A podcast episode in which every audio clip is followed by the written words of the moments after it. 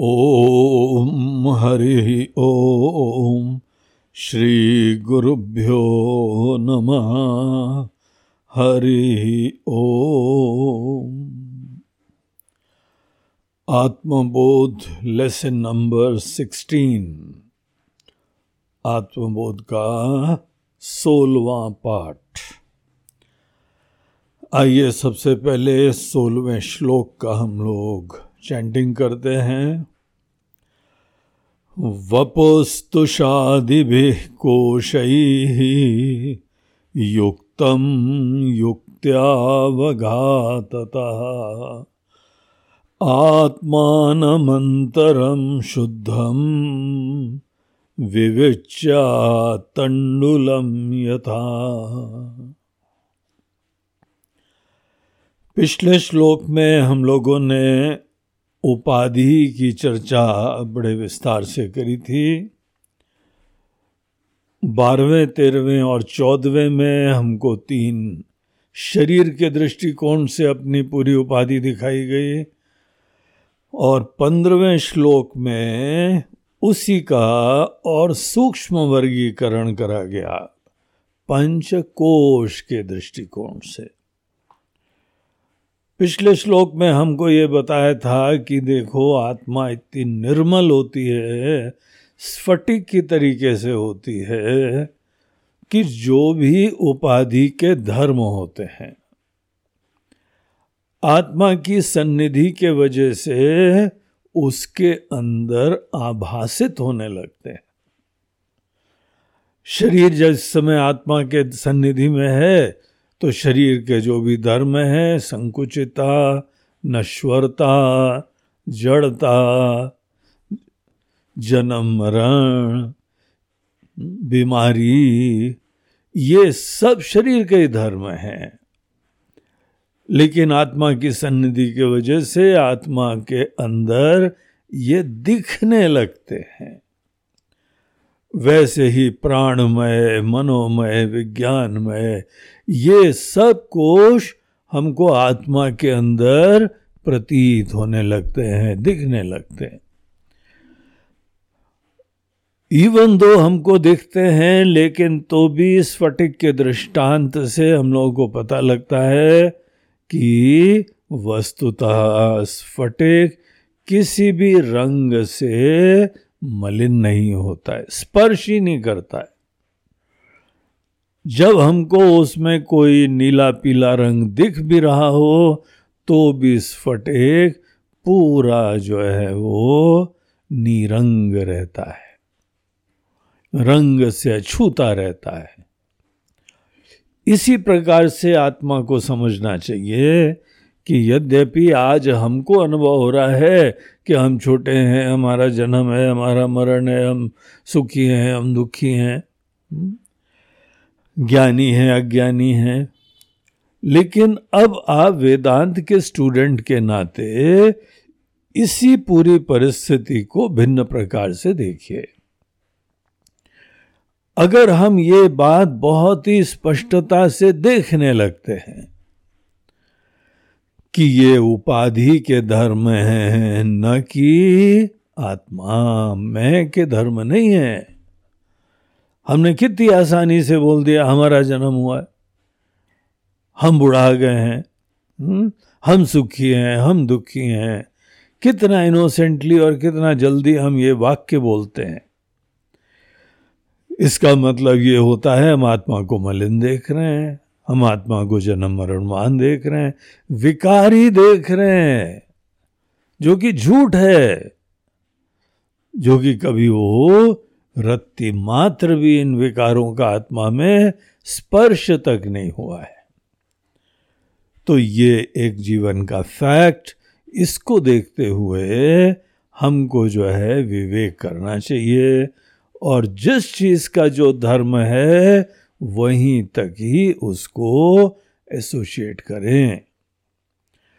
और इस तरीके से जितने हद तक हम अनात्मा को अनात्मा देखते जाते हैं, उतनी हद तक हम आत्मा को शरीर के धर्मों से रहित कर देते हैं। अब ये सोलहवें श्लोक में एंटर करते हैं। देखिए, यहाँ पे उसी विचारधारा में हमको एक सुझाव दिया जा रहा है। क्या बोलते हैं यहाँ पे? एक एक शब्द पहले श्लोक का देखिए। वपुहु तुषादि भी कोशई युक्तम युक्त्या अवघात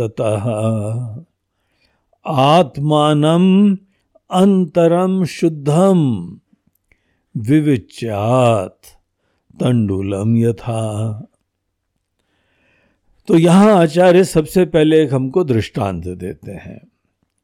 तुषादि भी, तुषादि बोलते हैं जैसे कोई हम लोग गेहूँ को ले लें, चावल को ले लें।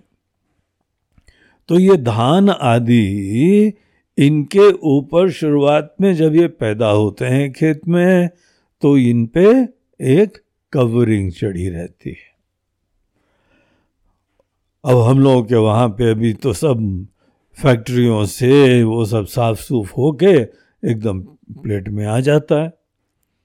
लेकिन हम लोगों ने अपनी आँखों से देखा है कि हमारे घर में दादी वगैरह जब भी चावल या गेहूँ आते थे तो उसको कूट के जो है वो उसका हस्क, उसका ऊपर का जो भूसी है उसको उतने ही ध्यान से मारते थे कि भूसी धीमे धीमे वो खुल जाए और उसके अंदर विद्यमान जो बीज है, वो अलग कर दिया जाए।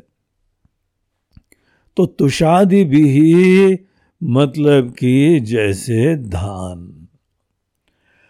तो धान जो है, आदि भी, इसी तरीके से चावल भी है, गेहूँ भी है, या और भी जो भी ऐसे बीजात्मक कोई भी भोजन पदार्थ होते हैं। इनके ऊपर जो कोश चढ़ा रहता है, इनके ऊपर जो भूसी चढ़ी रहती है, उसको अवघातता, बहुत ही ध्यान पूर्वक उतना ही बल लगाते हुए उसको थोड़ी कुटाई होती है। और उस कुटाई से छिलका अलग हो जाता है और वहाँ पे गेहूँ अलग हो जाता है, चावल अलग हो जाता है।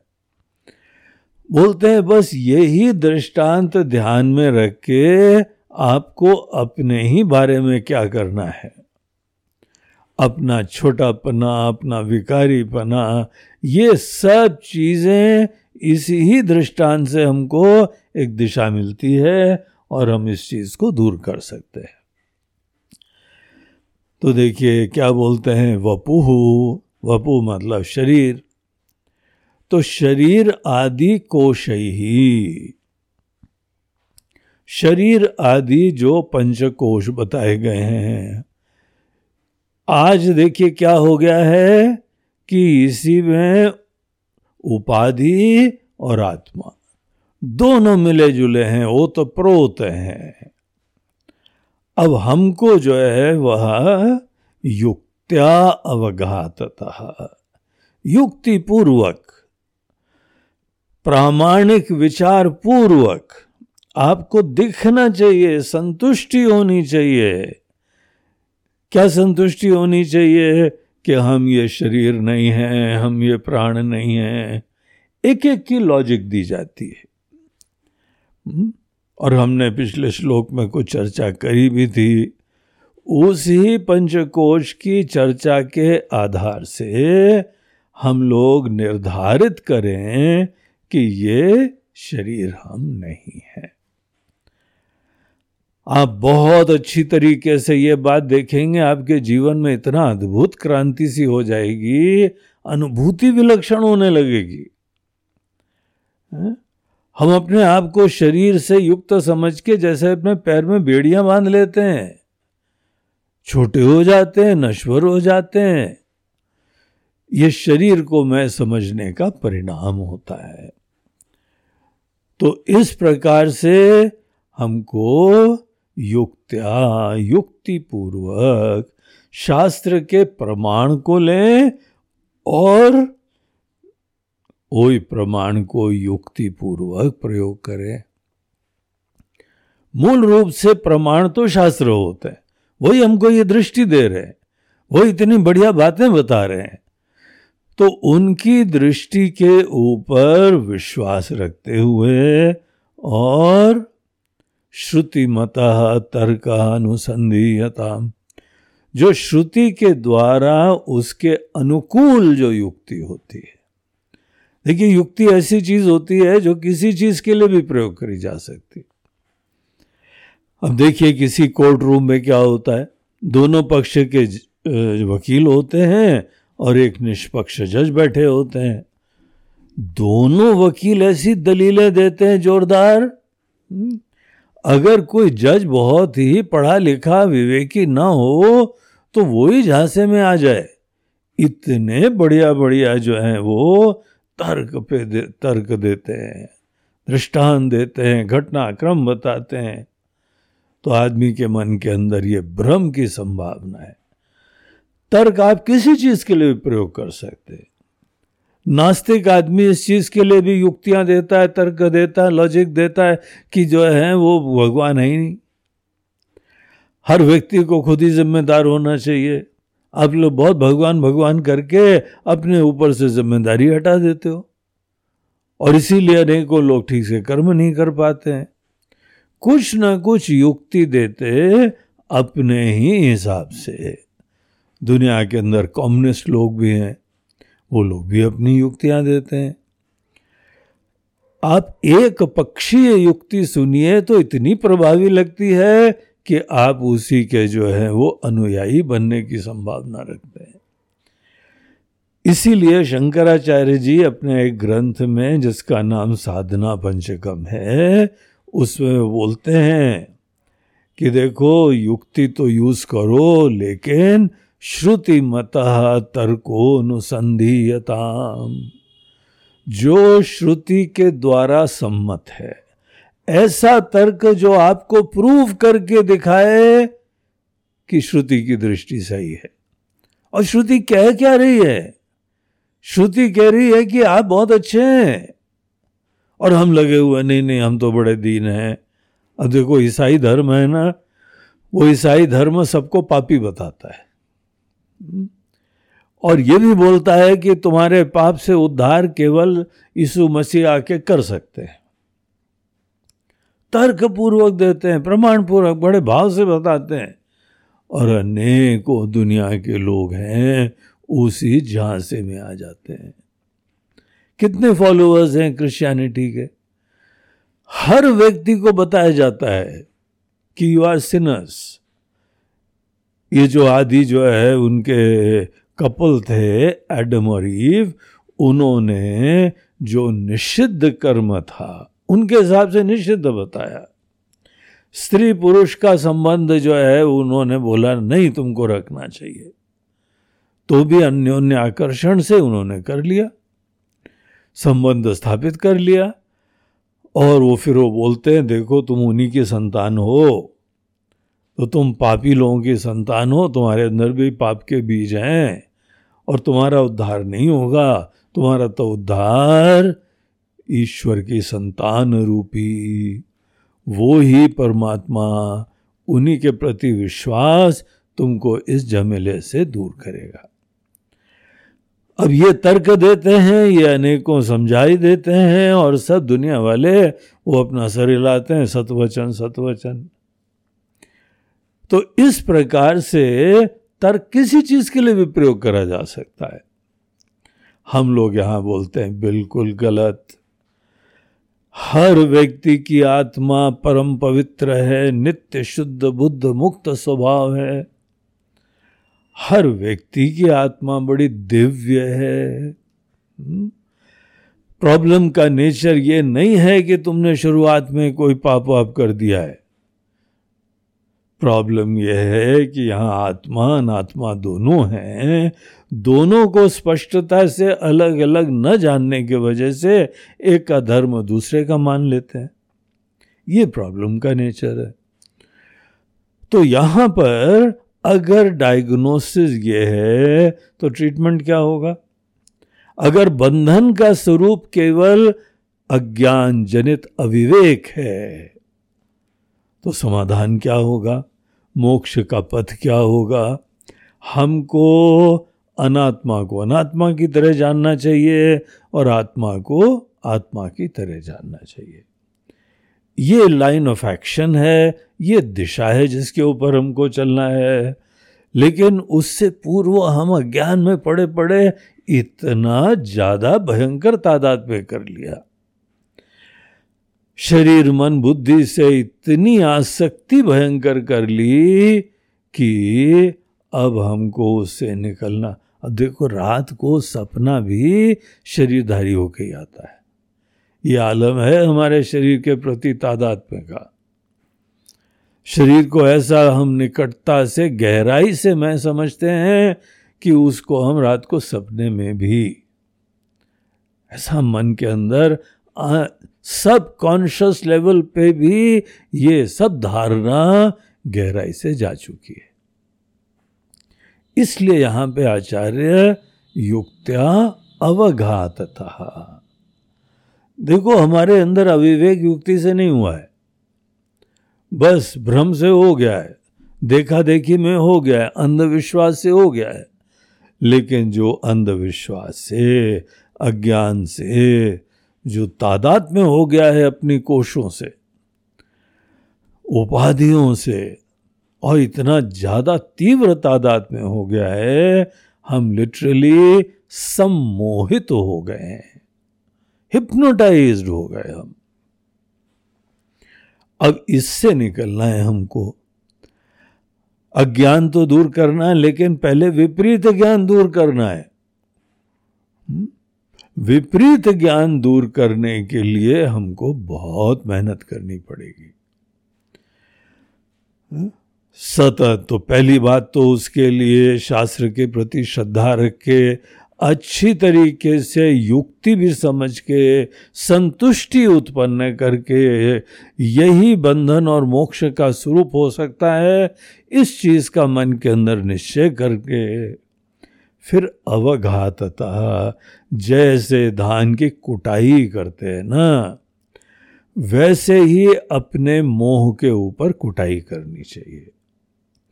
हम अपने मोह का अनुमोदन न करें जस्टिफिकेशन ना करें, अपने आप को शरीर, मन आदि समझने के लिए हम औचित्य न दिखाएँ, व्यवहार की दुहाई न दें। पारिवारिक व्यवस्था की दुहाई न दें। हम बिल्कुल स्पष्टता से अपनी धारणाओं पे ही आघात करते हैं। अवघातता। इसीलिए ये शब्द का प्रयोग करा। हमको खुद ही अपने ही मोह को तोड़ना है।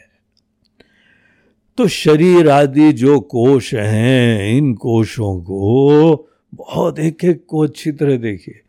जब सवेरे उठिए, आप बाथरूम जाइए, शीशे में अपना शक्ल भी देख रहे हैं ब्रश कर रहे हैं, बाद में नहा धो के निकले, आप जो है ड्रेसिंग रूम में शीशे में अपना रूप देख रहे हैं।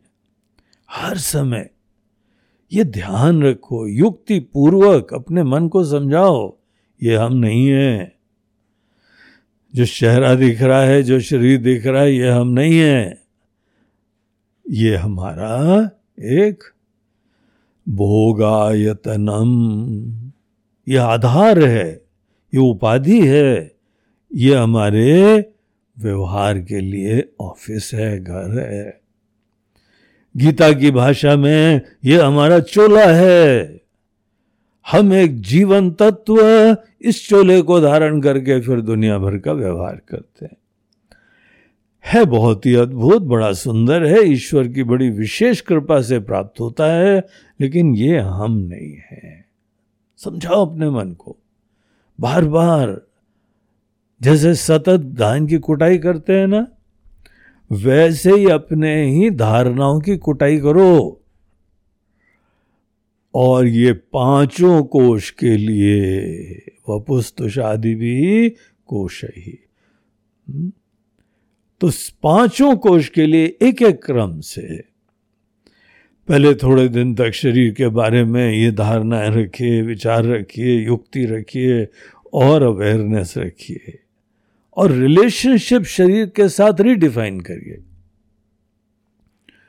फिर उसके उपरांत अपने प्राणमय कोष पे आओ? ये ऊर्जा का संचार हो रहा है, बहुत शक्तिशाली है, कितना आशीर्वाद दे देती है। ये सब देखो, इसके गुण भी देखो, और फिर इसको आत्मा समझने के दोष भी देखो। और इससे मुक्ति प्राप्त करो। ये युक्ति पूर्वक विवेक से हमको हमारी उपाधियों की संकुचिता विकार और उनके धर्म उसे मुक्ति मिल जाती है। गीता के अठारहवें अध्याय में भगवान कृष्ण ने यही हमको प्रेरणा दी कि अर्जुन सर्वधर्मान परित्यज तुमने अनात्मा के जो जो धर्म अपने ऊपर आरोपित करे हुए हैं हम्म, सर्वधर्मान परित्यज परितः त्यज पूरी अच्छी तरीके से युक्त्या अवघातता। युक्ति पूर्वक अपने आप को एक एक लेयर ऑफ़ पर्सनालिटी से अलग देखते जाओ। और जब आपने पाँचों कोष का इस तरीके से निषेध करा तो क्या पता लगेगा, इन सब की गहराई में एक चिन्मयी सत्ता है। जीवन तत्व है लाइफ एनर्जी है। वो जीवन तत्व ही आत्मा का नेचर है। उसी को कहते हैं चेतन स्वरूपता। उसी को कहते हैं कॉन्शियसनेस हम्म? तो ये हम निर्मल, शुद्ध स्फटिक की तरीके से जो सबका आधार है जो सबका अधिष्ठान है जिसके बगैर कोई भी उपाधि काम नहीं कर सकती। ये तो हम किसी भी उपाधि के ऊपर अपना हाथ रखते हैं। हम उनके अंदर हम्म, जैसे प्राण प्रतिष्ठा होती ना मंदिर में जब मंदिर में कोई विग्रह आता है तो कोई ज्ञानी महात्मा लोग आते हैं उसके ऊपर स्पर्श करते हैं और उसमें प्राण जैसे फूक देते हैं। वैसे हमने अपनी उपाधि में प्राण फूक दिए हैं। ये जो भी हमारा शरीर, मन, बुद्धि आदि उपाधि है ना, हम ने तो आशीर्वाद दिया है इसको। हमने महत्व तो दिया, हमने मैं समझ लिया, बस ये जीवंत हो गई, इसको इंपॉर्टेंस मिल गई। तो इसका प्रयोग करते रहो। प्रयोग करते करते ये विवेक होता है। जो किनारे कर दो तो विवेक थोड़ी होता है। शरीर को किनारे कर देना, मन को किनारे कर देना, विचारों को पूरा शांत कर देना, उससे विवेक नहीं होता है। वो तो विद्वेश दिखाता है। वो तो उपाधि से डर दिखाता है।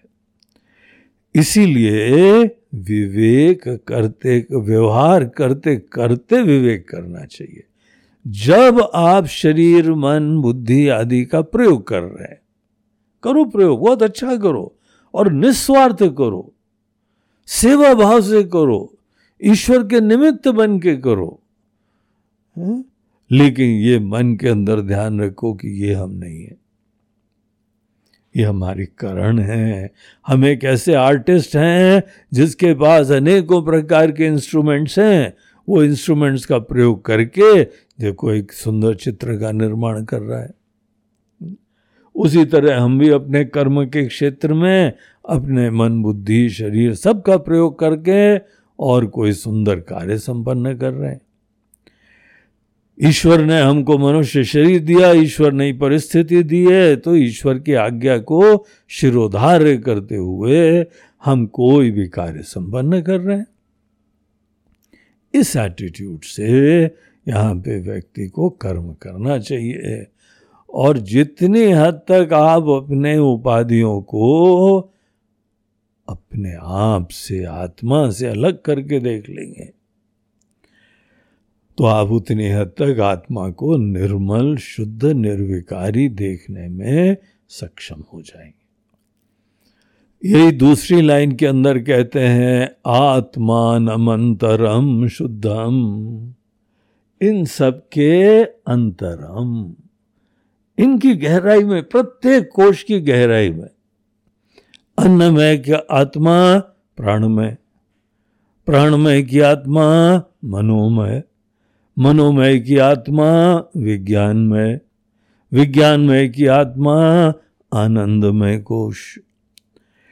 इस तरीके से जो एक एक के अंदर है आत्मा नाम उनकी आत्मा है और अंदर है, सूक्ष्म है। अंदर वो होता है जो सूक्ष्म होता है। शरीर देखिए दृष्ट है और प्राण वो सूक्ष्म है। जो भी सूक्ष्म होता है वो अंदर कहते हैं। प्राणमय कोश से सूक्ष्म मनोमय है, उसके अंदर है। तो एक एक कोश के ऊपर अच्छी तरीके से विचार करिए, ये आपको यहाँ दिशा मिल रही है, बाकी मेहनत तो आपको करनी है। और यही विवेक का तरीका है। आत्मा को विवेक से निर्मल, शुद्ध देखना, यही विवेक की सही दिशा है।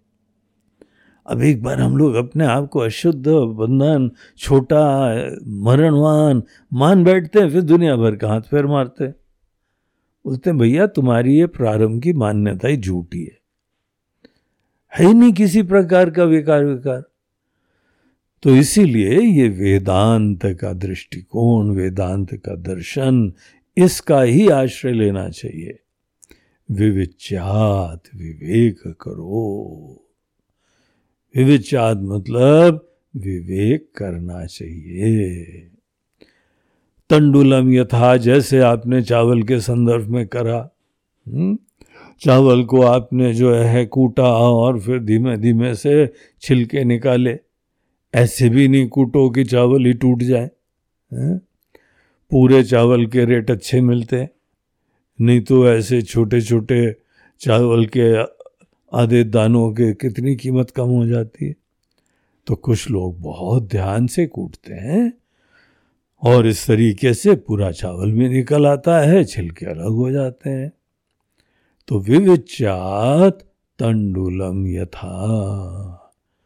तो देखिए, हर श्लोक में एक छोटा सा प्यारा सा दृष्टांत देते हैं और दृष्टांत का फ़ायदा ये होता है कि हमको मूल सिद्धांत उसको समझने में सुलभता हो जाती है। तो इस तरीके से ये यहाँ पे सोलवा श्लोक था। उसमें बताया कि देखिए, हमने आपको उपाधि का परिचय दिया और सदैव उपाधि से प्रारंभ करो। जो लोग सीधे आत्मा से चालू करते हैं, वो गलत तरीका है। ये देखिए, शास्त्र पढ़ रहे हैं हम लोग। कितने महान आचार्य का ये कृति देख रहे हैं। शंकराचार्य जी, यहाँ हम लोग के सनातन धर्म के कितने महान आचार्य थे आदि शंकराचार्य जी। आज भी बाकी शंकराचार्य जी को हम इतना आदर करते हैं। इसीलिए आदर करते हैं क्योंकि ये उसी ज्ञान की गंगा को आगे प्रवाहित कर रहे हैं। ऐसे आदि शंकराचार्य जी के द्वारा सब शास्त्र का अध्ययन कर करा के ये हम लोग को यहाँ उपदेश मिल रहा है। तो शास्त्र सम्मत है ये। तो जो शास्त्र सम्मत है उसके हिसाब से ही, उस जीवन दर्शन के हिसाब से हमको चलना चाहिए। जो आदमी उपाधि की तरफ़ ध्यान देता है पहले और अनात्मा को अनात्मा जान लेता है। जहाँ आपने अनात्मा को अनात्मा जाना, आप उससे मुक्त हो गए। सब अध्यारोप आत्मा के ऊपर से उसका अपवाद हो गया। जब आत्मा के ऊपर से सब अध्यारोपों का अपवाद हो जाता है तो आत्मा शुद्ध, निर्मल। जैसे रस्सी के ऊपर सांप की कल्पना एक बार बाधित हो गई। अब आपको रस्सी को रस्सी देखने की पूरी भूमिका बन जाती है। और फिर एक शब्द किसी का है, उतने से हम समझ जाते हैं कि हाँ भाई, ये तो रस्सी है, सर्प नहीं है।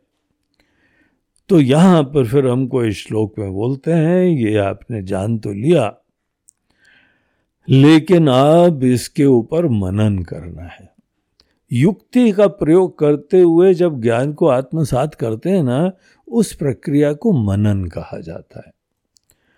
और जब मूल सिद्धांत अच्छी तरीके से समझ रहे हैं, उसको श्रवण कहा जाता है। तो पहले हमने मूल सिद्धांत समझा। वो श्रवण हुआ। श्रवण में शास्त्र का जो तात्पर्य है, उसका निश्चय करा जाता है। और एक बार आपने मूल प्रॉब्लम समझ ली अब उसको जो है लॉजिक का प्रयोग करते हुए, युक्ति का प्रयोग करते हुए अपने ऊपर अप्लाई करो। अपने ही मोह तोड़ो, अपनी धारणाएँ खत्म करो। ये संदेश, ये दर्शन साक्षात परमात्मा के द्वारा दिया गया है। इसीलिए विश्वास करो और तरह युक्ति का भी प्रयोग करो। हम लोग के वहाँ आँख बंद करके कोई शा, शास्त्रों को स्वीकार करने की प्रधानता नहीं है। समझ के यही एकमात्र जीवन दुनिया में धर्म है जहाँ प्रश्न पूछने की अनुमति है। किसी और धर्म में प्रश्न पूछो सर कलम कर देंगे तुम्हारा। हम्म? यहाँ पे अर्जुन देखिए कितने प्रश्न करता है भगवान से। तो यहाँ आप भी प्रश्न करिए विवेक करिए हम्म, समाधान कर लो। युक्ति से ही समाधान होता है और जब आप खुद अपने ही अंदर इसको अप्लाई करते हैं तभी जाके इतनी गहरी जड़ों वाले धारणाएँ वो खत्म होती हैं। और अंततः हम अपने आप को एक निर्मल दिव्य विनाशी चिन्मयी सत्ता देख सकते हैं। आत्मान अंतरम शुद्धम विविच्यात। शुद्ध देखो अपने आप को। इस तरीके से ये आज का पाठ था सोलवा श्लोक का।